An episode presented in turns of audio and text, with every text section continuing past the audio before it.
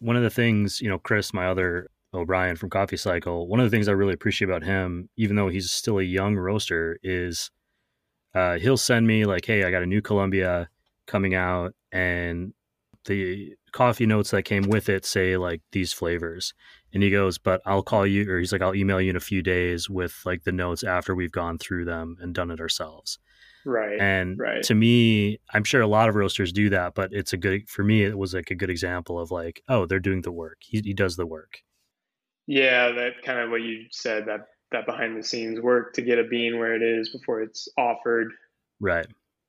A lot of times people just copy my notes, and I do wish they would write their own because, I mean, not only just doing the work, but like that learning process. You know, if you never if you never take the time to pick something apart and actually put you know words to what you're feeling then you're just never going to develop that skill. You're going to have to lean on someone else forever. So yeah, I do see like that.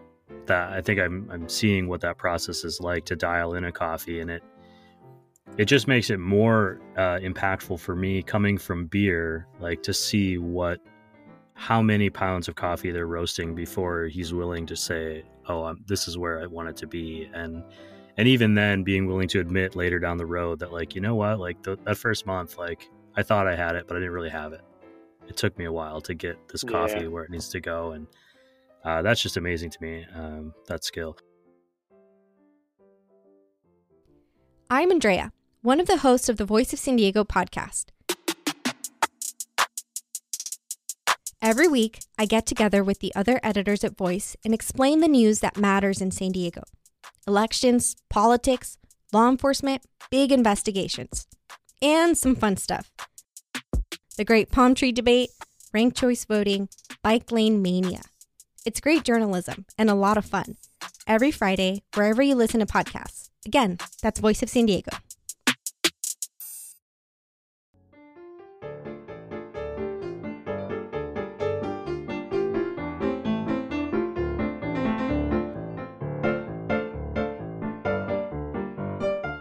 Hey, good morning, everyone. Welcome to Season 5, Episode 13 of the Roast West Coast Coffee Podcast. I'm Ryan Woldt, and this is the show where I bring you the stories of coffee professionals, entrepreneurship, and coffee education. I'm back this week with coffee expert Jared Hales. He's the green coffee buyer and co founder of Hasea Coffee Source in Anaheim, California. If you are a regular listener, you may be wondering why we're doing two Coffee Smarter episodes in a row. And the answer is simple I have a huge two part interview on the way featuring the 2022 U.S. coffee roasting champion, Nick Berardi. He's the head roaster at Mostra Coffee Company, and the first episode of that will be dropping later this week. Today, Jared and I are going to talk about natural, washed, and honey processing of coffee. We've done processing episodes on this show before, but Jared walks us through the processes with more depth and specifics than the overviews we've previously had on this podcast. While you're listening today, check out at Roast West Coast on Instagram and Facebook, or subscribe to this show's newsletter on roastwestcoast.com. This might surprise you, but I've never actually made an AeroPress coffee at home before. I've drunk plenty of them elsewhere, but I've never actually made one. When I first moved to San Diego, I found this coffee and donuts bicycle ride that used to leave from the Patagonia store in Cardiff, California. On Sunday mornings, we'd meet up in the store courtyard, then meander off through the hills of Encinitas and end up on a dirt trail overlooking the mountains. Elliot Reinecke, the founder and owner of Steady State Roasting, would brew up AeroPress coffees for the group. He was selling small batch roasted coffee to family and friends at that point, and Steady State still didn't exist. I always thought the coffee tasted great and the brewing process looked pretty cool, but I'm a creature of habit. And at home, I generally make myself a French press or a V60 pour over, or for a brief time, I was using a Chemex brewer and that felt like enough. Until now. Unfortunately, that ride no longer exists, but thankfully, Elliot is still making coffee and selling brewing equipment at Steady State Coffee Roasting in Carlsbad Village. I walked down and bought a new AeroPress and a bag of beans just the other day, and I'm going to break it out for the first time right now. While you're listening to this Coffee Smarter podcast and hopefully drinking a damn fine coffee of your own, I'll be happily grinding and brewing and grinding and brewing and testing and brewing and grinding and drinking coffee and definitely annoying my better half with declarations of my love for my new brewer that will quickly evolve into obsession. I have a feeling that there are a lot of coffee people out there listening that totally get it. Enjoy this Coffee Smarter episode all about coffee processing, featuring coffee expert Jared Hales of Hasea Coffee Source.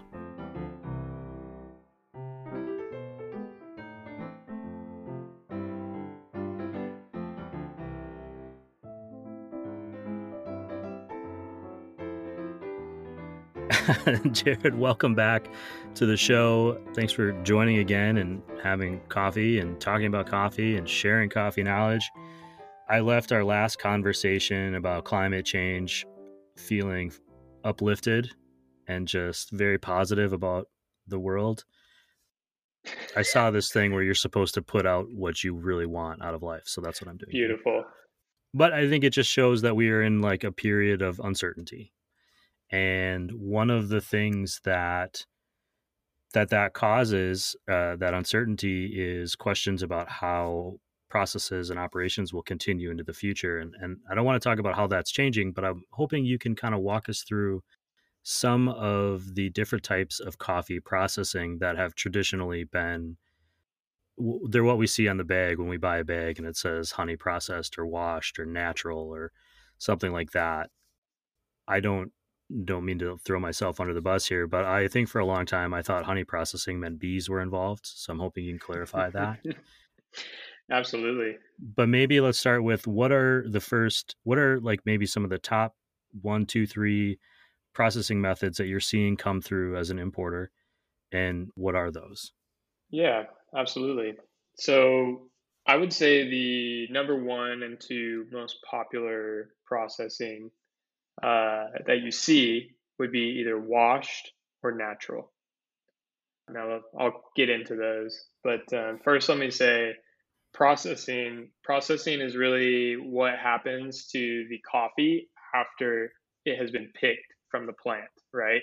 And it is the steps between picking the coffee and basically exporting the coffee is what we would call processing.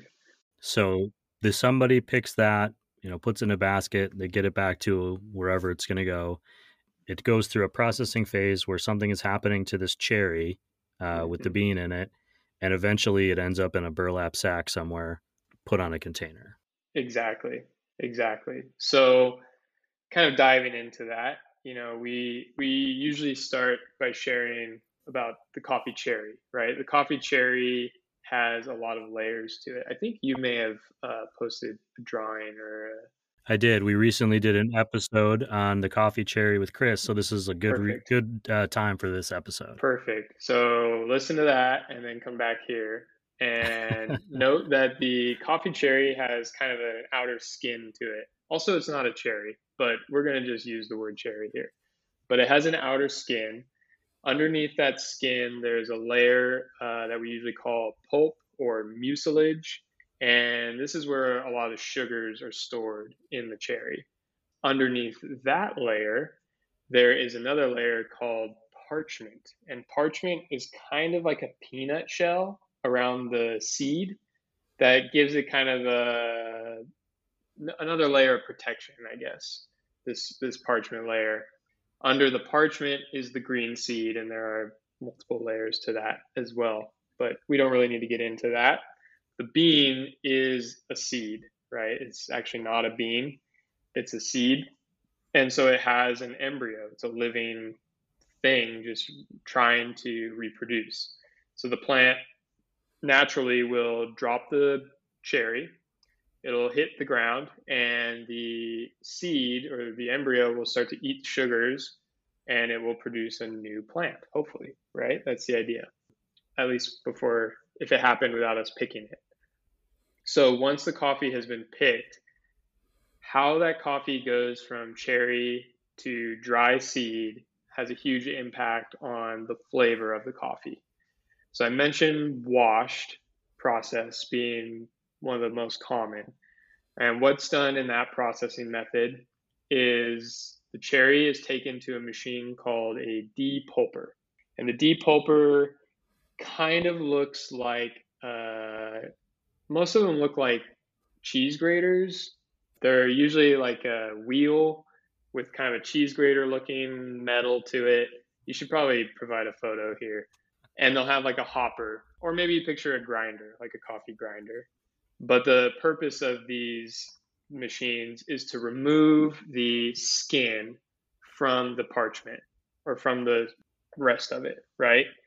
So when you put it through the depulper, you will have the skin as a byproduct, and you will have this coffee that is now just this pulp or mucilage layer that's kind of stuck to the parchment.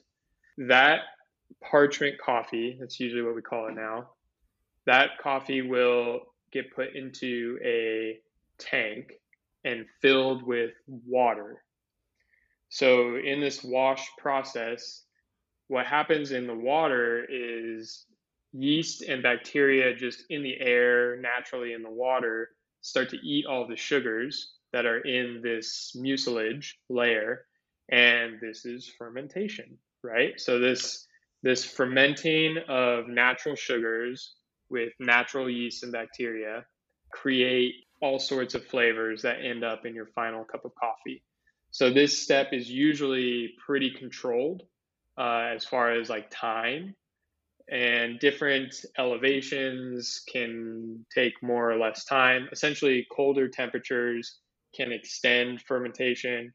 Warmer temperatures, that process happens a lot faster during this time and just because i want to make sure i'm understanding a little bit with the fermentation process the reason they're controlling it is uh, the time is because they're trying to control how many of the sugars are being eaten and disappearing or, or going into that coffee versus not it's more controlling the byproducts the acids that are okay. produced so over fermented products can create too much acetic acid, which is like vinegar, right? We don't want to drink vinegar, I don't think ever, although a little bit's okay, right? Uh, maybe as a dipping sauce or something, um, or something cooked with vinegar, right? But it, it's pretty rare that we just want to drink straight vinegar. So, really, we're trying to avoid over fermented flavors, which can happen by either going too long or too fast, right? And is more common in in um, like warmer climates that it kind of just runs away and you get that over fermented taste. But ultimately, at the end of this washing process, which for nice coffees will usually take about 12 to 36 hours sometimes, the mucilage is pretty much all looking spent and it's very loose now on top of the parchment. So that will actually be washed off completely with water.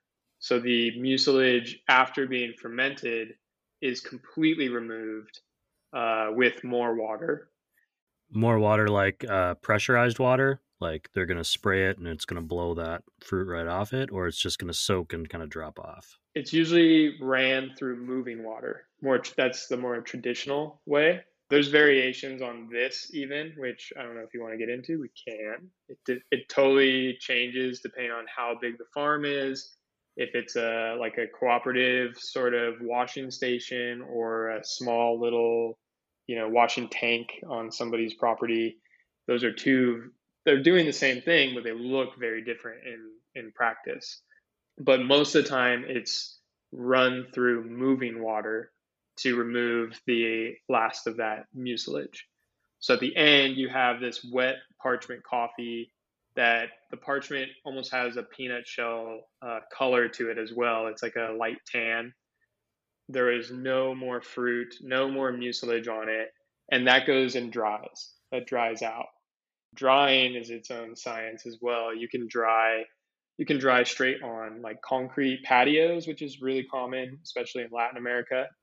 Uh, you can dry on like tarps on grass, which is probably a little bit better because it's cooler on the bottom. Uh, or you can dry on raised beds that are made with like a mesh material so that there's airflow over and under the parchment coffee, right? So mm-hmm. even still, no matter how this is drying, the coffee should be agitated or turned over regularly so that the middle of the pile is drying at the same rate as the outside, right? So it's constantly being rotated for even drying. And all of these these methods of drying involve the coffee essentially just sitting out. Uh, is there also drying machines? There are drying machines, yes. So we usually call them mechanical dryers, depending on where which country you're in. They may have another word for it. Uh, and these look actually a lot like roasters. They look like big rotating drums, and they have a method of loading them from the top, and they have a method of uh, emptying them from the bottom. And a lot of times they're huge. They're usually the size of a bus, you know, because coffee, you, you have to produce a lot of coffee uh, at, a, at the farm level. So these mechanical dryers are sometimes even powered by burning that parchment coffee from last year as fuel or sometimes wood and they'll maintain a temperature of like 90 to 100 degrees for the best results. And in a mechanical dryer it might take three to five days to dry out the coffee. Whereas if you really control the thickness of the pile on like a raised bed, let's say, you can get the coffee to dry in more like 10 days, which is better for quality. Kind of low and slow in this whole process is better. So, like cooler temperatures with longer fermentation tends to taste better than warmer temperatures with shorter fermentation. And then also on the drying side, to a certain extent, coffee that takes 10 days to dry tends to taste better than coffee that takes three days to dry and has better shelf life, oddly, due to water activity and essentially that. So once the coffee is dry and parchment, it's ready to be milled and shipped. So usually it goes into bags for storage until it's purchased. And then when we buy it, they take the parchment off and put it in a bag to ship it. What does milling mean? Milling is essentially removing the parchment and then grading or separating out like bean size, defects, things like this. It'll go through like a sorting, a multi stage sorting step. And it's sure. usually density, size, and color. So there are like uh, like camera eye machines that will kick out dark colored beans, or we call them sour beans, and essentially just separating these obvious defects from the rest of the coffee. Wow, that's very uh, very cool. Uh, I was thinking more like when I used to drop like my nickels and my dimes and my quarters into a little change machine uh, as a kid. Same concept, but on a much simpler scale. yeah, these machines are pretty cool to watch. I mean, it's taking a picture of basically every bean that passes through. Wow, that's very amazing. impressive. This is historically done by hand this whole process i'm just shaking my head is just amazing to me um, and it continues to be even though i've like been learning about this now pretty intensely for two years. Okay so that is our first our first kind of type of processing wash processing. What what's our what are we doing next? What's our next option? So the the next at least as far as volume goes that we see the next largest kind of mover is natural process or some people call it dry process and dry process is probably a better description of it because there's no water involved. The cherry gets picked and immediately gets put out to dry just in the cherry, the full cherry. These usually need to be on raised beds because they have a tendency to grow mold a lot easier than the wash process, which no longer has any sugars on it when it's drying, at least while it's drying, it is also fermenting in this cherry, right? And the the final result, the cherry will go from like a ruby red color to like a black raisin kind of looking color. So like shrivels up, it loses its its moisture, it dries out and it ferments inside of this cherry it's done basically after that. The coffee, kind of the same story. It'll it'll be stored in this dried cherry and until it's ordered, and then the mill will remove the dry cherry and the parchment at the same time, uh, and then you'll have the green coffee inside of there. So those coffees tend to be a lot more fruity as they sat in that fruit for a long time and a little bit more syrupy, a little less clarity, a little bit more like muddy in their flavor. The natural process takes like three to four weeks to dry out. So the wash took like 10, 14 days for the good ones. Naturals take like three or four weeks. Not only do they take twice the time, but they have to be spread a lot more thin. So they require a lot more real estate to dry out just in space and then the time to do them. So they are difficult in that way. There obviously there's no equipment, but they still have challenges. And you just answered all the questions I was going to ask, so that's great. so we've got our our washed and our our natural or our dry. For whatever reason, I feel like I see honey processed a lot. But what would you say would be kind of another more common one that we're seeing in the craft industry? So those two are probably the biggest movers as far as volume, but honey is another really popular and there are no bees involved. Other than the fact that the bees seem to like eating it. Essentially, the cherry goes through that same initial step as the washed processed coffee. It goes through that depulper machine. But rather than put this sticky mucilage covered coffee into water, the coffee goes straight out to dry in its mucilage. When this happens, it looks like there's honey coating the parchment coffee. It's like oozy and thick. Uh, it's kind of got like the color of honey. It's kind of like a clear golden color. And and the bees legitimately they're all over it. They eat the sugar in it, right? But there is no honey involved, and there are no bees involved in other than the fact that they like to eat it. And the honey processed coffee will dry without the outer shell of the fruit, but with that mucilage. And so again, there's more fermentation happening here, but just in air, right? No water. And those coffees tend to take about two weeks to dry out and also should be done on raised beds for a similar reason as the as the naturals they can mold a little bit easier than the washed coffees and the end result with the honey processed coffees, they tend to have like some of the syrupy sweetness or like the fruitiness of the naturals, but they have a little bit more clarity um, and a little bit more brightness that you might see in like the wash coffees. And they can really be anywhere in between on the spectrum there, depending on how the depulper is actually calibrated, kind of like a grind setting, right? You can be close or far apart on the depulper, and you can leave more or less of the mucilage on the parchment. So depending on how much you leave on there can have an impact on how the coffee is going to taste as far as like more fruit forward or more like a washed coffee.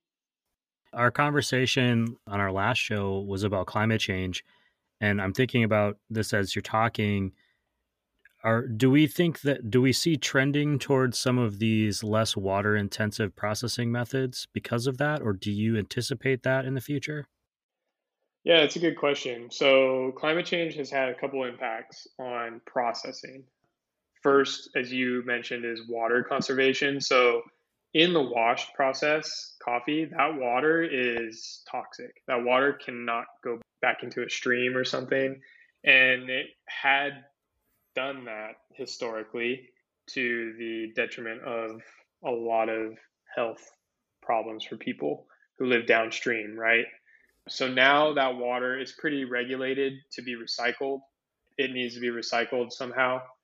And it's gotten pretty efficient, and the water can be recycled. It's usually done through evaporation. So it'll be put into like a pit that collects it they'll actually add um, like a pH balancer. Essentially, the water evaporates and leaves the solids behind that are would be harmful, right? However, in more like progressive countries like Costa Rica and Panama, uh, washing coffee like this is actually not allowed. You cannot waste water like this. And so they use other methods like um, kind of like pressure washers essentially like i mean if you've used a pressure washer to wash a car you can see it really does not leave very much water on the ground when you're done versus like a hose where you you filled the whole gutter up, right? So it's kind of like a pressure washer that just sprays the mucilage off of the coffee. But what you're missing there is that fermentation step, which is really unfortunately it's kind of the secret to the best tasting coffee is this like long cool temperature fermentation in water you don't get it with with these kind of pressure washers. So in these countries you tend to see more honey natural or low water use uh, processing techniques. Interesting. Good question. Another way that it has affected processing as i mentioned on the last our last conversation as the line between wet season and dry season gets more and more blurry, it's historically the coffee is being dried in the dry season, but now there may be rain where there wouldn't normally be rain. In months, there wouldn't normally be water, right? And so it's having an impact on how the coffee can actually dry. So, like in Colombia, where it's been raining for two years, doing something like a natural process can be really difficult to get the coffee to actually dry when the humidity is 90 100% yeah that's really interesting. When i was in ecuador and i went to visit a coffee farm and they I, I didn't know this at the time. To be honest i was more excited about the chocolate part of the coffee farm. But they were they were drying uh, coffee cherries out on these raised beds so i've actually got a chance to see that. And awesome. while we were there, they were out there kind of rotating everything. It was a very small scale operation, but I would imagine that they were the beds are outside, so you're kind of beholden. You know, they had like a little kind of screen shade type Right. of thing over them, but a, a good storm wouldn't, you know, it's still going to get through. It's not going to make a difference. Yeah, they have to be covered up usually for rain. Um, but again, historically, that wasn't an issue. It's only Mhm. more recently where the rains are coming during the months that coffee should be drying. That that's more of a challenge. For really high quality coffees, an easy solution is like a greenhouse, but that costs money to build. You know, not everyone has those resources. So you see it more in like the higher end farms. Before I let you go today, I want to ask you two things. One is if you see any sort of processing innovations that you think are kind of on the come up as far as popularity goes. And two, uh, and this might be a, more of a just a quick yes or no. Do you see a future in which coffee is produced indoors? And I ask that, and maybe that's something we just think about and talk about later, but there are companies now that are trying to create sustainable farming techniques indoors. Uh, the East Coast of the United States, App Harvest is one that's producing tomatoes, for example, indoors Sure. and is building the technology of indoor farming. Do we think coffee could get to that point? Because it is such a, a product that connects so many people and so many cultures, and so many of us uh, want it every single day. And if we're having these negative impacts, I can't imagine that if there was a chance to eliminate some of these environmental factors, I'd have to think that some large companies would be jumping at that opportunity. Yeah, actually, I have already thought about this and I've had discussions about it. I think it is a real possibility that coffee could be grown indoors. You know, you see like some of the Nordic countries are way ahead on how they produce their vegetables, right? It's pretty much all indoors as it's frozen half the year. And they have it set up to be highly efficient and fairly automated as far as like nutrition requirements, right? And efficient on water. And so I think that there is a future there. And someone that that actually brought this to my attention was a an agronomist, a professional agronomist who thought that this might be what the future of coffee looks like. And you know, he would he would be the one to uh, to say so. he has the qualifications, right? So yeah, I think that's an interesting idea. I think it'll just come down to cost, right? Like anything. But if the supply is getting to the point where it's actually threatened and you know creating scarcity of coffee, then then yeah, I think that the cost could make sense. I don't mean to make this one to one connection, but I feel like I've seen enough movies where they're growing weed underground. I feel like at some point, I mean, coffee is just as popular, if not more so, I would imagine, than weed. So I would think somebody's going to try to figure it out at some point. Yeah, yeah. I'm. I wouldn't be surprised if it's already out there, and I just don't know about it. Sure, I'm recalling um, maybe season two of this show in that chat with Jay Ruski up at Fringe. Uh, he said at the time he didn't see a near future in which this was happening, but they were already essentially digging trenches to plant things lower in the earth so that the wind, because the wind has been increasing through their region, mm. wouldn't affect the plants um, in, a, in a negative way, which I thought was really interesting. Where it was still outside, still you know growing outside, but because of the extreme winds, they were either building berms or digging trenches or figuring out ways to prevent that from impacting the plants. Right, right to answer your other question, the, the first part really, there are definitely a lot of innovations happening just with processing specifically, not to mention cultivating like you're you're talking about. But I think historically coffee processing in quote air quotes was more like okay, let's get this cherry to its form that is exportable, right? But now I see people are looking at this processing more like how winemakers look at fermenting grapes. And actually wine wine fermenters are being hired as like consultants to advise on certain fermentation practices. So we're seeing a lot of like crossover here between uh, wine industry and coffee, which wine has thousands of years on coffee as far as humans drinking it. So they've really got this kind of dialed in. So I think it's a good thing to borrow that knowledge, right? And and cross it over into coffee and apply it there.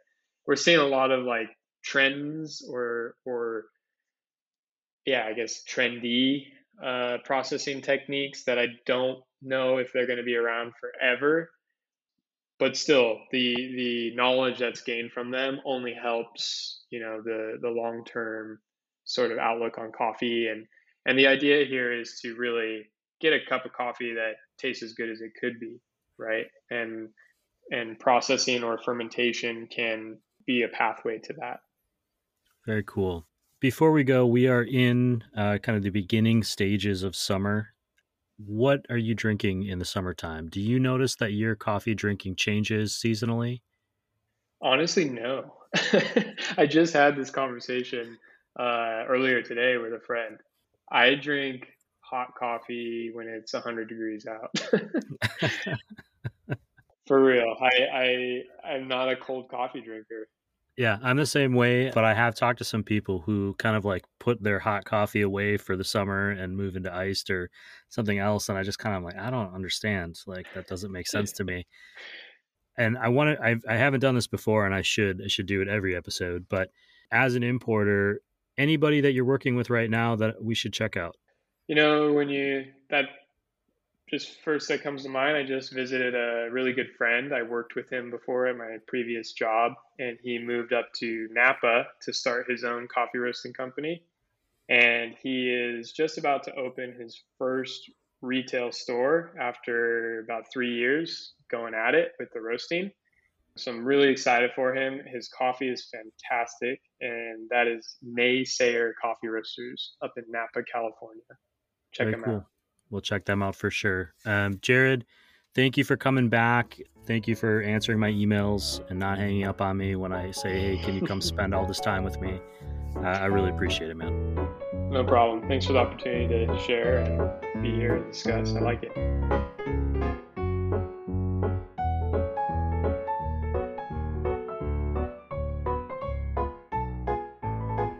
Okay, to recap. No bees are hurt during honey processing of coffee.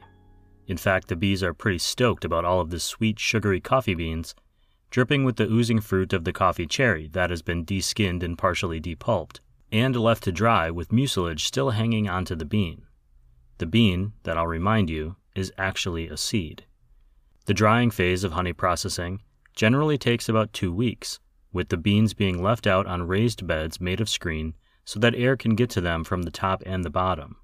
In an ideal world, coffees processed this way will end up combining the fruity, syrupy sweetness associated with naturally processed coffees and the clean clarity of a washed processed coffee.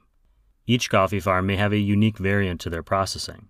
That takes us back to our last episode about climate change, where we talked about changes in the traditional seasonal weather patterns that then impact when coffees can be processed naturally. Naturally processed coffees are left outside to dry, and when the dry and rainy seasons begin to shift, that changes the entire operation.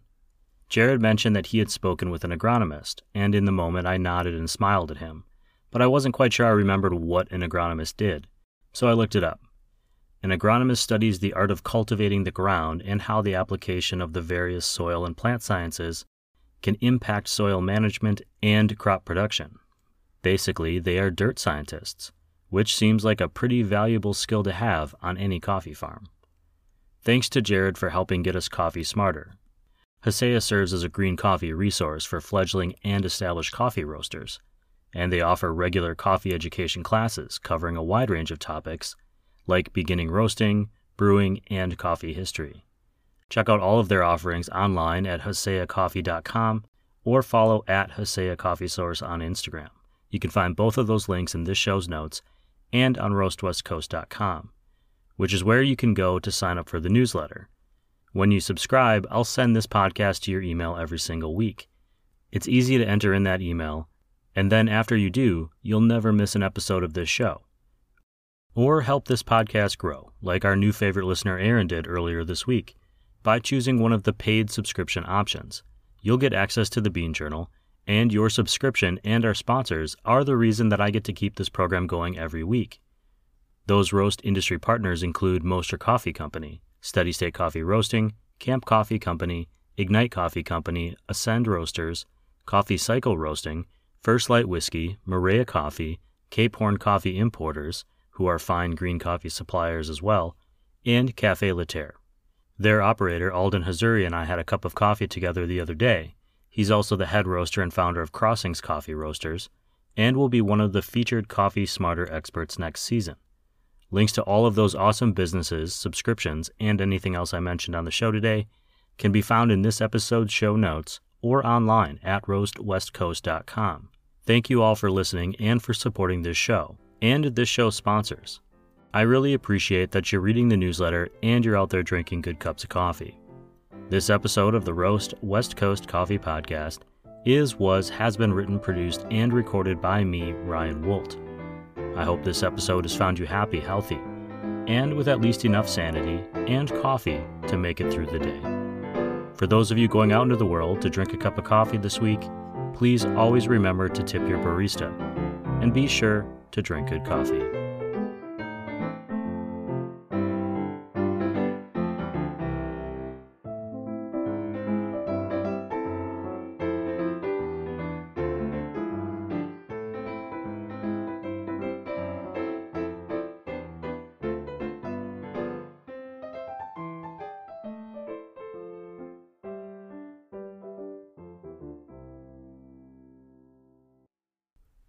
This is the part of the show where we wait for the train. You will never hear this part. Or maybe I'll put it into the end of the show. I don't know.